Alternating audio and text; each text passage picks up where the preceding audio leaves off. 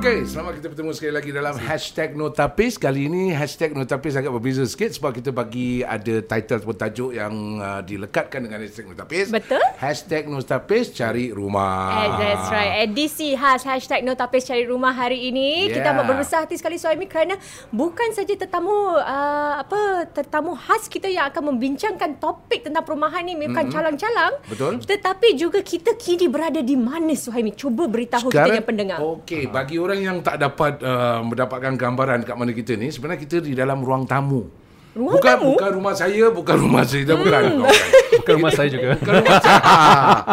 ya, kita di dalam showroom uh-huh. uh, di mana kita dalam rumah lima bilik dan ini adalah satu model untuk juga bukan untuk menunjukkan tentang kawasan rumah ni saja tapi untuk bagi idea. Ah, itu yang kita nak dapat idea. Betul. Sebab itu tamu kita hari ini tamu yang khas dan istimewa sebab kalau nak tahu tentang perkara ini tanya pada pakar. Ah. Ini pakar atas pakar, pakar. Eh. Siapa ni? Siapa? Ah, inilah dia bersama kita pada hari ini Menteri Negara Pembangunan Negara Merangkap Tenaga Manusia Encik Zaki Muhammad. Yeah. Selamat datang Encik Zaki. Terima kasih khabar semua. Ah. Selamat tahun baru. Selamat tahun baru.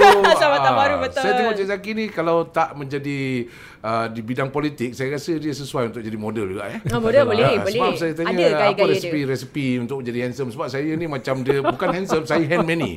Kesian. saya handsome. ah, ada rahsia-rahsia untuk jaga wajah macam selalu ni eh. Se- selalu senyum ni, selalu senyum Encik Zaki. Betul, betul, betul. Hmm, Ah, betul kan? That is your Be tip kan? happy lah orang kata. Be happy. Hmm, betul. Okay. Tapi bukan soalan hari ni. Soalan hari Soalan ni yang lain. tentang cari rumah. Okey. Ah, Tapi kalau nak sebelum cari rumah kena cari apa Kena cari dulu? orang rumah eh tapi nanti kita tanya separately kalau, kalau rumah tak ada orang pun apa gunanya kan ha, Hmm, orang rumah you dah cari dulu kan? uh, dah cari cuma yalah saya Dan kadang lepas cari orang rumah baru you cari rumah betul? uh, tak kita cari orang dan cari rumah pada masa yang serentak pada waktu tu pada waktu tu dan Ah. Nak tahu juga you punya rumah dulu rumah uh, macam mana jenis macam mana Rumah saya dia new generation 5 bilik pada waktu tu di kawasan Bungking. Oh. Uh, Bungking tu cuma ada 3 blok saja yang naik sebab keliling tu kawasan tu semua adalah estate lama. Saya hmm. suka sebab dia percampuran antara lama dan baru. Oh. Dan dulu kalau nak booking 10 dolar je. Murah? Oh. Tahun berapa tu? Tahun uh, 1990-an 93 94 itu. Wah. Jadi kita tahulah usia you berapa lah. Alamak, jadi betul lah dia buka rahsia. Okey, so- jadi hari ni, hari Yes. ni kita nak tanya tentang uh, satu perkara yang sangat penting eh sebab Saya. bila kita membeli rumah, membuat keputusan untuk mendapatkan rumah dan sebagainya, banyak perkara-perkara yang dipikirkan dan mereka tu prihatin tentang ciri-ciri yang bermain-main di fikiran tu. Jadi kita nak tanya uh, pengalaman sendiri Cik Zaki bila mengendalikan hal ehwal isu-isu perumahan ni, Saya. apa antara benda-benda yang biasa orang tanya ataupun dalam pemikiran mereka tu bila dia nak beli rumah baru? Okey, selain daripada mencari uh, orang rumah, sering kita selalu uh, dengarlah orang bertanya eh, uh. berapa lama saya perlu menunggu eh untuk mendapatkan flat saya. Oh, Ah, okey. kami faham bahawa mereka mahu berumah tangga dan juga memerlukan eh uh, memulakan keluarga yang uh, keluarga yang cepat. Untuk memudahkan ini, masa pengundian untuk flat BTO telah dipendekkan kepada 3 minggu sejak tahun lalu. Oh. Ah dan juga kita telah melancarkan lebih daripada 3600 flat BTO dengan masa yang menunggu yang lebih pendek iaitu 2 ke 3 tahun. Wow. Oh, ya, betul betul betul. Sebab apa kalau dulu saya masih ingat lagi masa tu agak memang panjang eh. Sebab tu ada orang yang sampai berkata uh, okeylah kita nikah gantung. Macam-macam idea keluar. Ah, Nikah maknanya nikah gantung, eh? nikah gantung maknanya Yelah, nikah dulu. dap- Sebelum ada rumah, lepas tu bila nak dekat-dekat dapat rumah tu baru bersanding. Hmm. Jadi ini sebaik sedikit memainkan peranan di mana dia menjejas uh, apa ni uh, perancangan untuk membina keluarga bila dan sebagainya. Bayangkan kalau dia dah nikah dan dah kahwin dan sebagainya. Sekali anak pun dah keluar rumah belum dapat eh. Jadi ini antara bantuan-bantuan bila dia itu. memendekkan masa jangka waktu banyak membantu eh. Betul dari hmm. segi booking hmm. dan juga dari segi menunggu bila rumah tu dah habis ah, dia habis completed lah dikirakan. Hmm. Ah jadi pada bagi mereka yang juga mem- memerlukan rumah dengan lebih cepat lagi. Oh, ya. Kita juga telah mem- memberikan akses lah dengan lebih cepat bagi uh, permohonan baki flat. Uh, Oh. ataupun sale of balance flat ataupun ah. review uh, resale balance flat. Oh see, see. Ha. Jadi pertama sekali pa- pastinya ada BTO dan kemudian tu bila ada sebahagian daripada baki tu tak dijual, mereka dimasukkan ke dalam uh, baki flat yang Baki boleh flat, didapatkan ya. dengan jangka masa yang pe- lebih pendek lagi. pendek tapi itu hmm. tak banyak lah dia punya unit. Hmm. Tapi kita melancarkan tempahan terbuka ataupun open booking Hmm. di mana kita beri peluang untuk mereka mencari rumah melihat senarai baki flat online. Oh, lagi muda. Lagi mudah. So jadi kalau ada flat online, anda juga boleh memilih flat juga ataupun boleh uh, membuat temu janji ataupun appointment mm-hmm. untuk memilih flat tersebut seawal uh, keesokan hari. Oh. Tapi saya perlu buat caveat jugalah. Ini tak banyak. Tapi Okay. jika dibandingkan dengan flat BTO mm-hmm. ataupun skim-skim yang membolehkan kita membeli flat jualan uh, apa tu resale flat.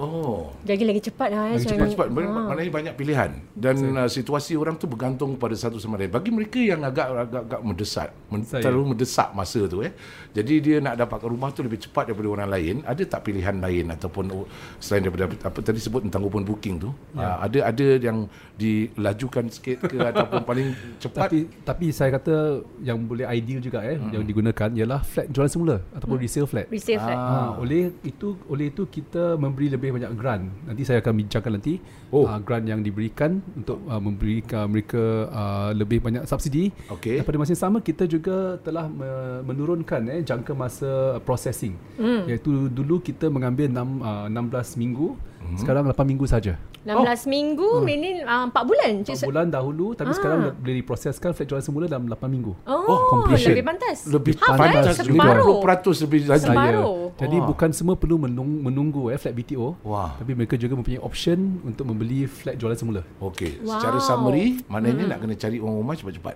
Eh, sebab cari rumah lagi cepat tau. Okey. Saya rasa tu boleh cepat nak dapat. Okey, okey. Jadi Tapi uh, tu Tapi sukan kena pilih yang bantuan. sesuai eh. Ah, Tengok Okey. tip-tip.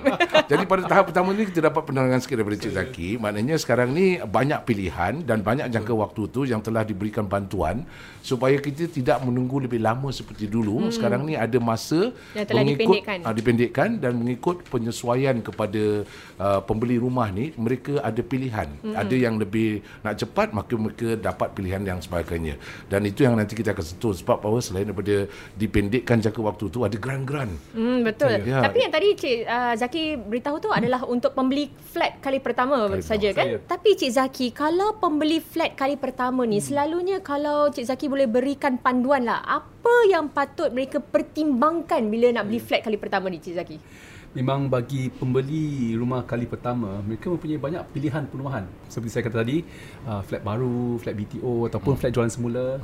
Uh, tapi kita kena melihat eh, apakah keperluan mereka, keutamaan mereka dan juga bajet mereka. Hmm. Ha, dan ini saya rasa yeah. harus berpatutan lah dengan mengi- mengikuti jenis flat mereka dan lokasi yang di, yang, yang mereka inginkan. Hmm. Jadi jika kita lihat harga flat baru yang ditawarkan di pasaran semasa latihan BTO, uh, pemerintah memberi diskaun yang besar. Kita memberi subs, subsidi yang besar. Ada Wow. diskaun. Dengar, Ada. dengar, dengar. Dengar betul-betul. diskaun besar. Diskaun besar. Okey. Ah, Orang Singapura suka diskaun. Pasal awak apa tu komplain komplain mahal tu mahal ni. Sekarang diskaun orang tak dengar eh. Ah. Okey, sekarang ada diskaun besar. Ada. Lagi Jadi lagi. jika kita lihat eh, um, harga flat baru yang dijual semula di estate matang misalnya berbanding dengan flat-flat yang di estate yang kurang matang. Eh, jadi kita lihat seperti di kawasan uh, Punggol. Uh, flat jualan semula uh, dijual uh, 4 bilik eh uh, pada harga uh, 460,000 Okey. dan flat baru di Punggol Ah, ah. 4 bilik juga Okey. 350,000 dolar. Oh. Saya. Berbeza lah Berbeza. ada 100 ribu dia lebih beza dia. Beza ini untuk mem- membolehkan eh pembeli pertama mendapatkan flat subsidi bersubsidi lah. Wah. Uh, jadi kita cuba uh, me- memberi subsidi supaya mereka dapat mampu eh flat baru terutama sekali bagi bagi mereka yang baru-baru kahwin. Hmm. Ah, muda. ini yang nak dengar ni kerana Ya, baru betul. kahwin kan. Ya. Kadang-kadang macam-macam. Dah gitu dah perkahwinan, dah majlis, dah banyak dah belanja ni untuk Ya. rumah lagi. Jadi ada Saya. banyak dengan bantuan-bantuan pemerintah. Harga rumah Ya. sekarang lebih dimampui oleh pasangan-pasangan muda kita. Betul Cik Ya, Zaki? Betul. Saya teringat pada waktu tu saya sendiri eh. eh janganlah kita cerita sedih kat sini. Sedih tak ada orang nak bantu, tak ada orang nak tolong pada waktu tu sendiri-sendiri hidup lah kan. Ah, lepas tu bila tanya dengan orang pun kadang-kadang orang kasih idea-idea yang bukan-bukan eh. Ah, jadi saya Baik, rasa jangan. macam pada tu teringatlah zaman tu saya rumah tangga jadi nak dapat rumah dan sebagainya leceh seorang-seorang duit. jadi ini macam terpanggil pula nak nak membina satu lagi rumah baru kan. Astagfirullah. tak, tak, orang rumah sama. Oh, orang rumah sama. Orang rumah sama. Jangan, rumah je baru. okey okey. Jadi ini okey. Ini banyak membantu, banyak meringankan bebanan bagi orang-orang yang baru nak mulakan Betul. family ini.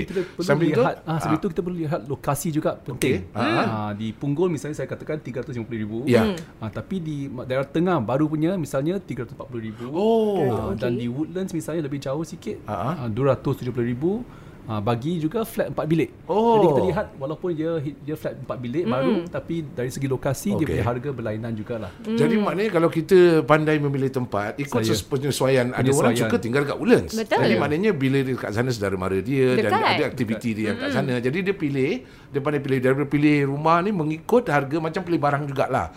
Awak boleh beli beg.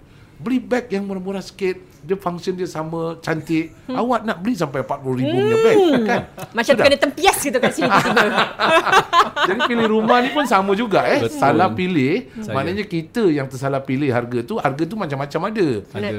Okey. Ada tak macam bantuan-bantuan lain untuk Yalah kita dah cakap diskaun. Manusia kan biasa. kita dah dapat nak lebih lagi. Geran-geran. Geran, geran. Ah, ni geran ni geran. macam mana ni? Ha. Ada lagi. Ya memang memang bagi mereka yang ingin mem- membeli membeli flat jualan semula misalnya nak tinggal dekat uh, ibu bapa mereka misalnya eh. Ah seperti si uh, Hafiz dan Hamid Hafizah misalnya Okey, lah kita eh. ambil contoh Hafiz. Ah, Ah. apa keluarga yang baru yang itu Baru berumah baru tangga. pertama ah, Okey. rumah tangga yang mereka juga mem, uh, merupakan eh, pembeli rumah uh, kali pertama. Mm-hmm. Jadi mereka ingin bertinggal misalnya dekat okay. dekat ibu bapa mereka. Dan di mana seperti sebuah flat 4 bilik di Tampines mm-hmm. uh, yang berharga kira-kira 430,000 eh. Okey. Ah, dengan grant perumahan CPF yang dipentingkatkan ataupun enhanced housing grant mereka boleh menerima sehingga 80,000 dalam bentuk subsidi. Hmm. Di samping itu, grant perumahan CPF menyediakan sehingga 50,000 dalam subsidi Wow. dan juga grant perumahan pro- berhampiran ataupun proximity housing grant Ui. ah ki- mereka boleh da- mendapatkan subsidi sebanyak 20,000 dolar.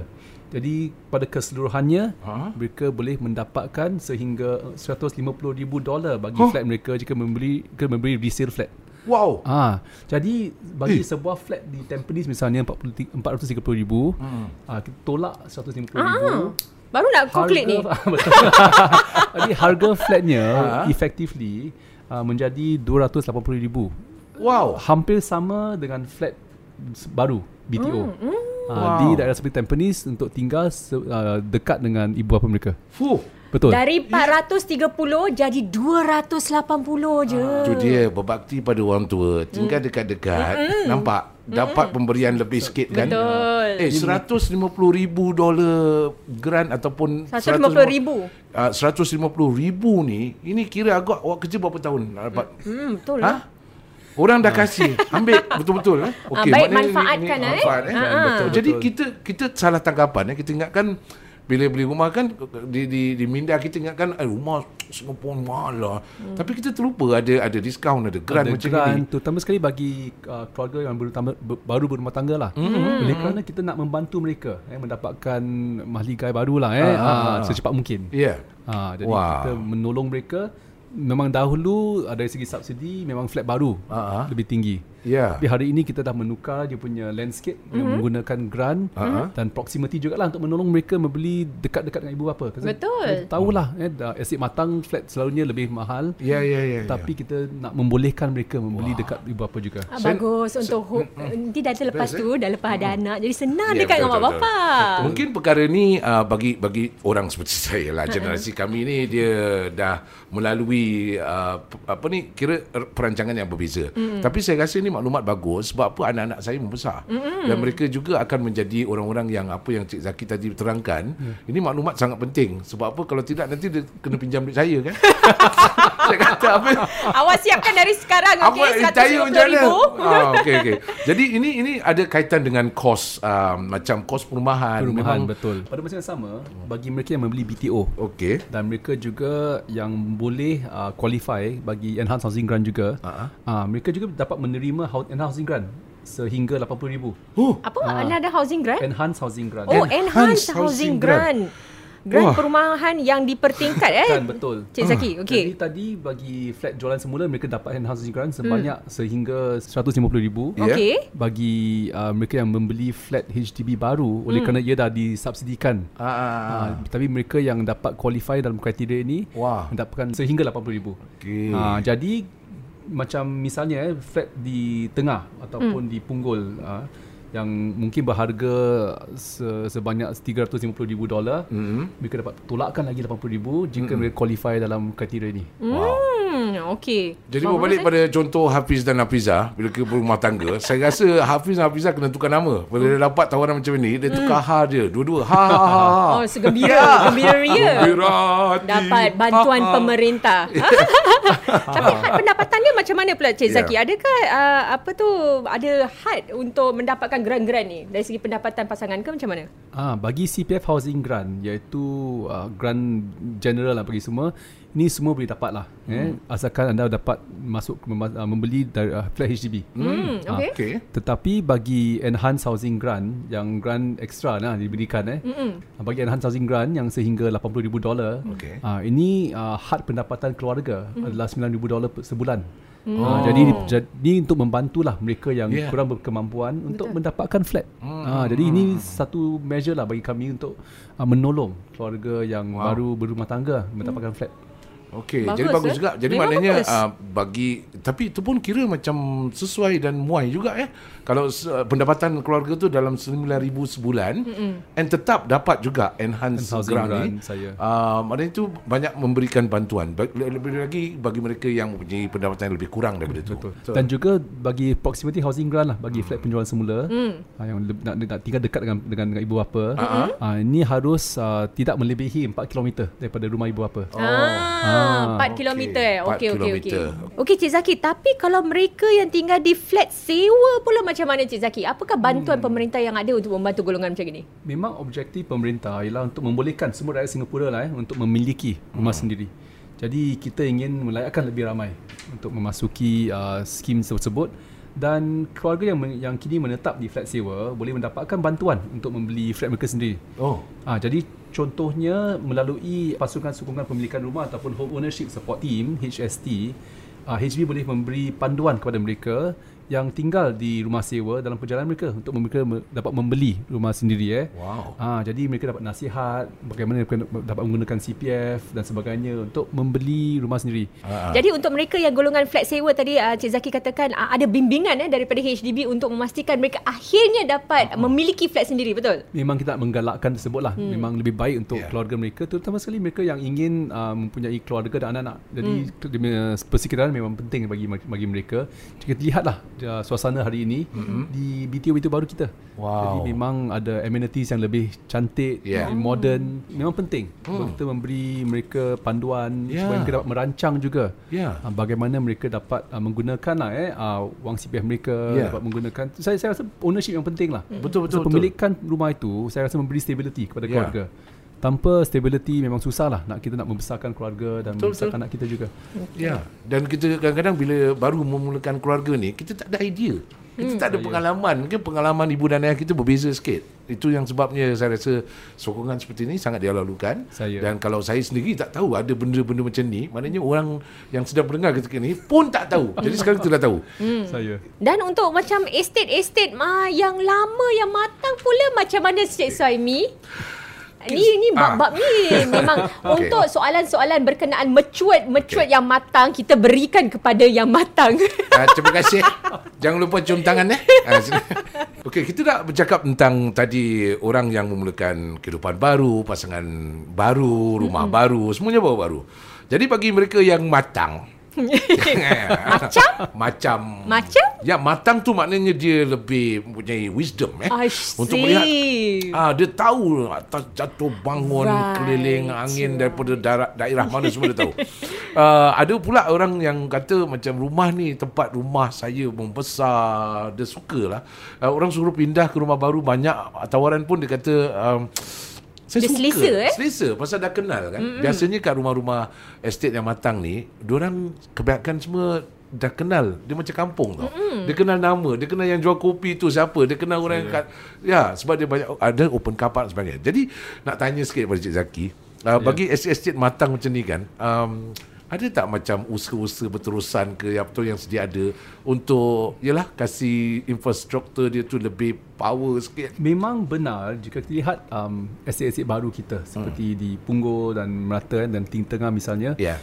Uh, mereka mempunyai banyak amenities yang yang yang yang modern. Ya. Uh, kita juga melihat desainnya memang berlainan juga. Hmm. Dan pemerintah tidak ingin melihat lah eh di mana rakyat di, di warga eh wow. di estate-estate yang lebih matang merasakan mereka ketinggalan. Betul. Ha, jadi benar memang kita harus teruslah melabur untuk meningkatkan lagi eh estate kita supaya hmm. ia kekal sebagai satu kawasan perumahan yang baik Ya. dan juga um, pada masa yang sama tidak kira usianya lah kita cuba menaikkan meningkatkan lagi mutu uh, amenities oh. di, di, di, di sekelilingnya. Kenapa penting Cik Zaki untuk melakukan demikian? Memang penting supaya kita dapat merasakan kita sentiasa mempunyai amenities ataupun fasiliti yang moden. Hmm. Uh, di sini uh, misalnya eh ke- kerja-kerja peningkatan uh, dilakukan dan dilaburkan oleh pemerintah dalam tiga tahap. Okey. Ah, Okey.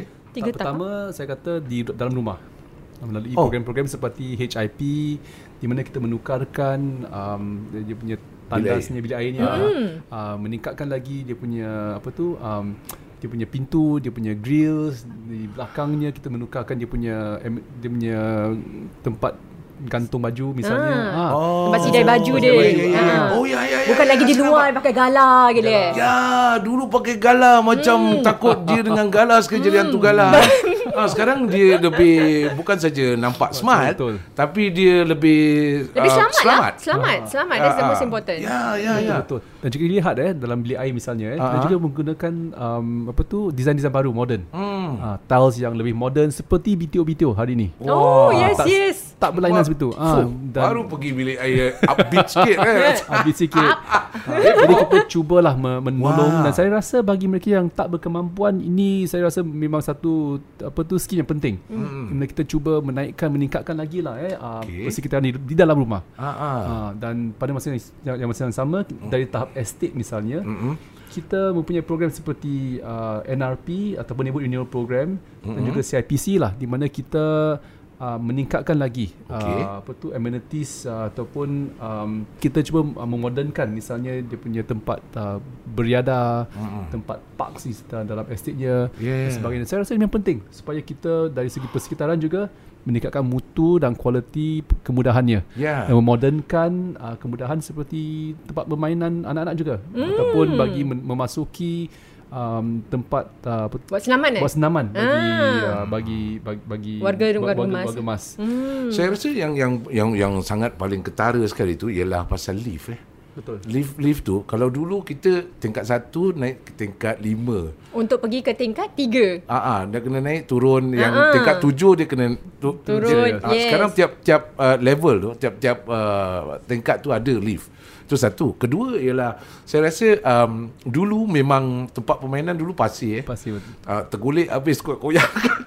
Koyak Habis- tak apa Okey lah kadang-kadang. dia selesai tapi tapi sekarang bila kita tengok permainan kanak-kanak dia lebih selamat hmm. dan uh, lebih praktikal. Maknanya budak tu enjoy. Lebih bersih. Lebih bersih. Hmm. dan ada connecting park lagi. Daripada situ dia dia terkait Dia dengan dihubungkan, eh? Dihubungkan dihubungkan. ya. Dan yang best sekali uh, kira kalau keluar rumah saya rasa antara estate lama ni masa tinggal saya perasan satu perkara lah.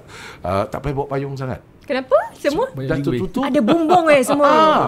Weh, bagus eh. Dulu mana nak letak payung ke mana Habis kalau 4-5 orang keluar 3-4 payung kan Lepas tu basah juga Tapi bila dah ada uh, bumbung tu Saya rasa ini satu peningkatan yang sangat-sangat penting Sebab ba- bagi orang-orang tua Contoh macam ibu saya ataupun orang-orang tua Mereka juga ada setengah yang menggunakan wheelchair Ataupun kursi roda Jadi kalau nak pakai payung macam mana mm. Kan bila- ini, Jadi ini ada semua ruang uh, yang mudah untuk diakses oleh Ya. mereka yang berkerusi roda eh. Ah, saya rasa ini bukan peningkatan biasa tahun ni peningkatan kira macam planet lain kalau tengok pun dia nak ikut lah. saya rasa bagus lah. Tapi ini memang dalam da- dari Memang- segi peningkatan EUP ataupun um, NRP dan sebagainya, ha. kita memang menggunakan um, peluang inilah Okey. untuk meningkatkan lagi akses. Jadi ini semua daripada maklum balas penduduk dan Penduduk sebagainya. saya. Jadi pemerintah bertahun-tahun menjalankan pemerintah. tahun-tahun. Eh. Jadi kita cuba menjalankan program lah seperti ini Oh. di dalam estate perumahan kita. Peningkatan tu selalu kat mana Cik Zaki?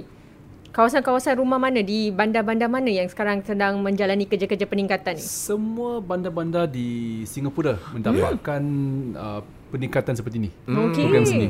Yeah. Tapi memang ada juga bandar-bandar yang kita yang saya kata amat matang. Ah, ah. Seperti di Woodlands, di Toa Payoh, di Pasir Ris di Yeah. mana kita menjalankan program membentuk semula semula estate. Mm-hmm. Jadi bukan saja dari estate tapi ke bandar. Oh. Ah, jadi dari segi lihat bandar Woodlands, bandar Toa Payoh dan Pasir Ris kita sedang menjalankan program untuk me, kita katakan revamp atau refresh dia punya uh, per- perbandaran lah. Ah, kawasan Toa Payoh ni eh. Kita pun dah ada di kawasan Toa Payoh ni sekarang. Ya. Jadi kita lihat lah. Ya, Ah. bila bila kita tengok pejabat uh, bertarian kan, ataupun Ya. SPH di Toa Payoh tu, uh-huh. yalah kita tengok kadang-kadang kawasan tu bukan matang aja. Dia terlalu matang. eh. Orang-orang Tapi- dia seperti you kata semua very wise. Okey okey okey. Terus terang saya cakap sebab saya pun berpindah pejabat di Toa Payoh Oh, juga. ya. Dan kita sama-sama dalam satu bot dan kita dapat lihat antaranya Saya. juga banyak jalan-jalan raya yang telah diubah suai Saya. dan kita dapat lihat kemudahan-kemudahan sepertinya di HDB Hub tu sendiri di Toa Payoh. Jadi betul. ini mem- memberi satu pernafasan apa tu nafas baru, baru kepada betul. Toa Payoh ya. Memang tu plannya lah di mana Ah. kita mahu memberi nafas baru kepada bandar uh, pusat Ya. bandar. Ya. Ha, seperti Toa Payoh Central di masa ni kita Ya. lihat semua di Woodlands sama juga dan juga di Pasir Ris. Maknanya jalan-jalan raya juga dihubungkan mana dia tak payah perjalanan yang agak jauh eh Jauh. bila kita lihat mana secara perhatian kita cuma tengok kawasan-kawasan kita tau tapi kita tak tengok helikopter view eh bila kita tengok helikopter view ini juga maknanya itu yang dimasukkan oleh Cik Zaki bila Saya. Perbandaran tu dipermudahkan lagi bukan kemudahan saja tapi dari segi hubung kait Hubung kait tu. dan juga dari segi Oh. kemudahan yang diberikan. wow Cakap pasal kemudahan Cik Zaki ada sekarang saya tengokkan banyak taman-taman dan memang usaha negara kita untuk menjadikan kita sebuah negara yang menghijau lah kata orang. ah, very green. Memang satu daripada strategi kita Ha. hari ini adalah untuk lebihkan lagi eh, ruang hijau di estate perumahan kita. Hmm. Jadi hari ini kita mempunyai 7,800 uh, hektar yang sedia ada dan kita akan menambahkan lagi uh, 1,000 hektar dalam 10 tahun. Ui. Uh, dan pada masa yang sama kita hari ini mempunyai 330 km penghubung taman. Oh, Ah, park connectors ni lah eh. 330 Ah, dan menjelang 2030 okey kita 9 dalam 10 rumah akan Ha? terletak dalam 10 minit berjalan kaki saja Fuyo. daripada wow. sebuah teman. Jadi, Ini kalau tak tahu nak pergi jalan kaki pun tak tahu apa nak cakap ni. 10 minit je dekat dengan taman. Suami dengar tu dekat Serangoon saya rasa banyak taman dah sekarang pergi jalan. Jamak banyak-banyak. Ma- Maknanya ya. Uh, Okey lah Saya akan berjalan Saya akan berjalan Aktif sikit lah Aktif aging eh Dan dan dan dan, dan jika lihat eh estate-estate baru kita ya yang telah dibina selepas 2016. Okey. Memang kita lihat dari segi bird's eye view kita mempunyai satu kriteria lah di mana 45% eh Wah. harus dilihat pada hijau dari, dari keseluruhan estate perumahan itu. Oh. Jadi ke, ke, kehijauannya, dari greenery dia Wah ha, Jadi nampaklah daripada atas tu basi banyak pokok, banyak pokok gitu. eh. harus 45% Ah. of the total environment persekitaran. Wow Bukan saja dia mencantikkan tapi juga dia memberi oksigen eh. Oksigen dan me- Ah, teduh eh. teduh. Teduh. Ha, boleh redup. Jadi kita jalan pun tak payah nak Tak pakai panas, payung betul. macam you cakap. Itu dia Dan awak bukan saja tak payah fikir Awak tak payah fikir pun Mana orang dah fikirkan dah Mana bersesuaian dengan dulu wawasan tu Di mana nak menjadikan Singapura sebagai garden city tu Hari ni kita dapat melihat Perkara tu berlaku eh Betul. Dia Mana realisasikan. ah, Bukan cakap je Tapi dah buat babe Hmm. Dah buat babe. Yalah. Ramai mengiktirafkan Singapura, Singapura sebagai satu, satu bandar. Ya Tapi saya rasa memang kita cubalah menjadikan Singapura satu taman juga dalam bandar. Ah, okey. Ah. Terima kasih. Ini satu sangat baik sebab Garden in the city eh. Ya, bila City, kita pergi setengah uh, bandar di kawasan mungkin di sebahagian dunia eh, kita dapat lihat mereka ada masalah jerebu sebab terlalu banyak sangat um, apa ni melepaskan uh, dan building dan Building tak ada. Tapi ini dia bandar tapi dia taman pada masa yang sama. Hmm. Pada masa yang sama, selain daripada penghubung taman, kita Hmm. juga mahu melihatlah uh, hubungan pengangkutan. Hmm. Saya rasa itu penting juga. Ya. Di mana kita me, me, me, merealisasikan estate-estate kita dengan transportasi yang Ah. baik. Ha. Jadi menjelang 2030, 8 dalam 10 rumah akan Hmm. terletak dalam 10 minit berjalan kaki dari stesen MRT ataupun kereta api Okey. dan ke ke pusat kejiranan Ah. ah. 20 minit saja. Wow. Okey, tapi kalau perkembangan ni Cik Zaki di kawasan-kawasan perumahan ni ada menunjukkan lanskap bandar Singapura sentiasa berubah kita dapat lihat. Terdapat juga projek pembangunan besar yang dirancang eh untuk mengubah bandar ni dan menyuntiklah tenaga yang baru Apakah projek-projek baru yang kita boleh jangkakan Cik Zaki? Hmm, semasa ucapan rapat uh, Hari Kebangsaan Perdana Menteri tahun lalu, hmm. Perdana Menteri telah mengumumkan eh bahawa rancangan pembangunan semula ataupun Greater Southern Waterfront hmm. uh, ia akan dibina dalam tahun yang akan datang di mana ia akan men, ia akan dibina se, sebesar 6 kali saiz Marina Bay. Wow. Wow. Dan akan dibangunkan mm-hmm. dalam tempoh 2 dekad yang akan datang. Wow. Uh, 20 tahun lagi. Tetapi apa akan ia mewujudkan lah satu waterfront punya living di mana kita melihat apa tu um, waterfront um, Air, airan, perairan, perairan. perairan. kawasan perairan Hmm. dan lebih banyak perumahan awam dan swasta dan Hmm. juga daerah pejabat dan peluang rekre- rekreasi. Wah. Kita boleh hidup, boleh bekerja Ya. dan boleh beriadah. Semua pada satu estate. Wah. Ini konsep baru seperti mana kita lihat hari ini di Punggol. Ya, Nampak ah, ah. kawasan perairan. Ah, ah, betul, betul, betul. Macam. Punggol. Jadi kita cuba me- me- merealisasikan lah pusat bandaran yang seperti ini. Wow. Dari segi design Ah. seperti estate-estate baru kita, kita juga cubalah eh uh, mengatasi isu kekurangan tanah Singapura. Mm-mm. Di mana kita juga mahu membina bandar dengan bangunan tinggi. Ya. Tapi pada masa yang sama kita juga menggunakan eh ruang bawah tanah untuk membina laluan utility, landasan kereta dan juga jalan raya betul. Oh. Ah, jadi kita dapat menggunakan lebih atas tanah oleh kerana kita men- menggunakan ruang bawah tanah Uh-huh. untuk menjalankan services. Wow, that's very smart. Bagus. Ah. Kita dah tambak dan lepas tu kita buat atas tanah, bawah tanah pun Ya. kita sediakan Ah. tempat. Ya. Itu yang penting. Jadi tanah permukaan untuk penduduk hidup, bekerja dan beriadah. Okey. Ah, dan bawah semua servis-servis. Wah. Gitu. Okey, ini ini ini satu perkara yang mungkin kita tak pernah terfikir. Tapi sebenarnya bila kita tengok uh, sejarah, eh, dokumentari sejarah, dulu dia ada sejarah-sejarah underground city. Uh, jadi konsep yang sama tu hari ini bila kita uh, kurang uh, kawasan tanah dan sebagainya, maknanya ada basement kan. Kalau macam rumah Betul. orang empat tingkat pun letaklah dua tu ada basement dan basement tu digunakan untuk menyokong apa aktiviti yang orang tingkat satu dan dua. Atas, ya. Hmm. Jadi, Jadi- kita gunakan basement untuk Ada. services lah. Ah, atas Ya. tanah kita hidup lah. Ya. Kita tinggal atas tanah. Ya, ya, Bukan ya, basement. Susah nak tinggal basement. Ha, dan kadang-kadang suka tinggal basement. Ya betul. Memang cakap, eh bawah tanah macam ni bawah tanah. Sebenarnya awak nak pergi shopping bawah tanah pun tak perasan. Kalau awak pergi dekat Iron, Ion, Ion. Iron, iron, Ah, iron. Iron, Iron, Iron pun, Iron, Iron pun bawah tanah Betul juga. betul iron iron. Kan? Sebenarnya Semua. awak berjalan dekat kawasan bawah tanah tu awak tak perasan. Betul. Sebab apa ke- keliling tu nampak macam shopping mall biasa kan. Hmm. Tapi bila kita keluar naik atas, eh rupanya kereta, Hmm. uh, kenderaan dan infrastruktur lain. Maknanya kita dah ada konsep macam tu dan ini untuk untuk menghebatkan lagi infrastruktur. Dan dia akan Ah. melibatkan berapa daerah Cik Zaki Wah. untuk uh, benda ni? Ah, selain daripada Great Southern Waterfront, kita akan melihat di Marina Bay, Okey. di daerah inovasi Jurong Oh. dan juga daerah digital Punggol. Wah, saya bagi digital punggol eh Cik Zaki. Daerah digital punggol. Seronok Ya. orang punggol eh. Tadi ada benda baru, semua baru. Memang sesuai untuk pasangan muda. Tapi wow. memang penting di mana kita membina estate perumahan itu bukan saja untuk uh, tinggal uh-huh. tapi untuk memberi mereka peluang bekerja juga. Okay. Jadi kita juga Oh, membina good. estate-estate baru Wow. tapi juga tempat meluaskan lagi pusat bandar mereka lah. Jadi mereka dapat menggunakan tempat itu untuk uh, aktiviti swasta Wah. ataupun aktiviti bekerja. Wah. Pekerjaan. Wah, jadi maknanya na- nama-nama tu dikaitkan Jurong Inovasi. Hmm, betul. Ponggol Digital. Digital. Jangan pandang dulu Saya dulu tinggal kat Ponggol Saya tahu tahu dulu Ponggol apa je ada. Hmm. Ada Ponggol, ada Sekarang apa? Ponggol jadi world world class okey. Dulu saya Okey.